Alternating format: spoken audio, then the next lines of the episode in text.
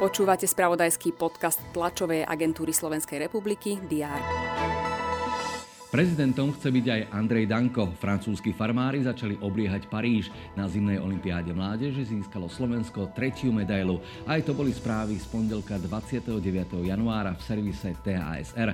Teraz už prehľad toho, čo sa v spravodajstve objaví dnes v útorok 30. januára. Kandidát na prezidenta, bývalý vysoko postavený diplomat a exminister zahraničných vecí Ján Kubíš dnes odovzdá potrebné podpisy na svoju prezidentskú kandidatúru. Hlavu štátu si budeme voliť 23. marca, prípadné druhé kolo sa uskutoční 6. apríla. Hoci rokovanie parlamentu má ešte prestávku a začína sa až v stredu, rokujú už dnes viaceré parlamentné výbory. Výbor pre kultúru a médiá má napríklad v programe vypočutie kandidátov na uvoľnené posty v Rade pre mediálne služby. V rade sú tri neobsadené miesta.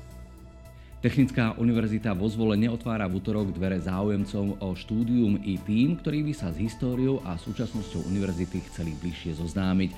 Vysoká škola vo Zvolenie, ktorá vznikla už na začiatku 50. rokov minulého storočia, má v súčasnosti viacero fakult, ktoré poskytujú vzdelanie v oblasti zelených odvetví a ekológie. Prešovskom divadle Jonáša Záborského dnes oslávia 80 rokov od prvej premiéry na tejto scéne.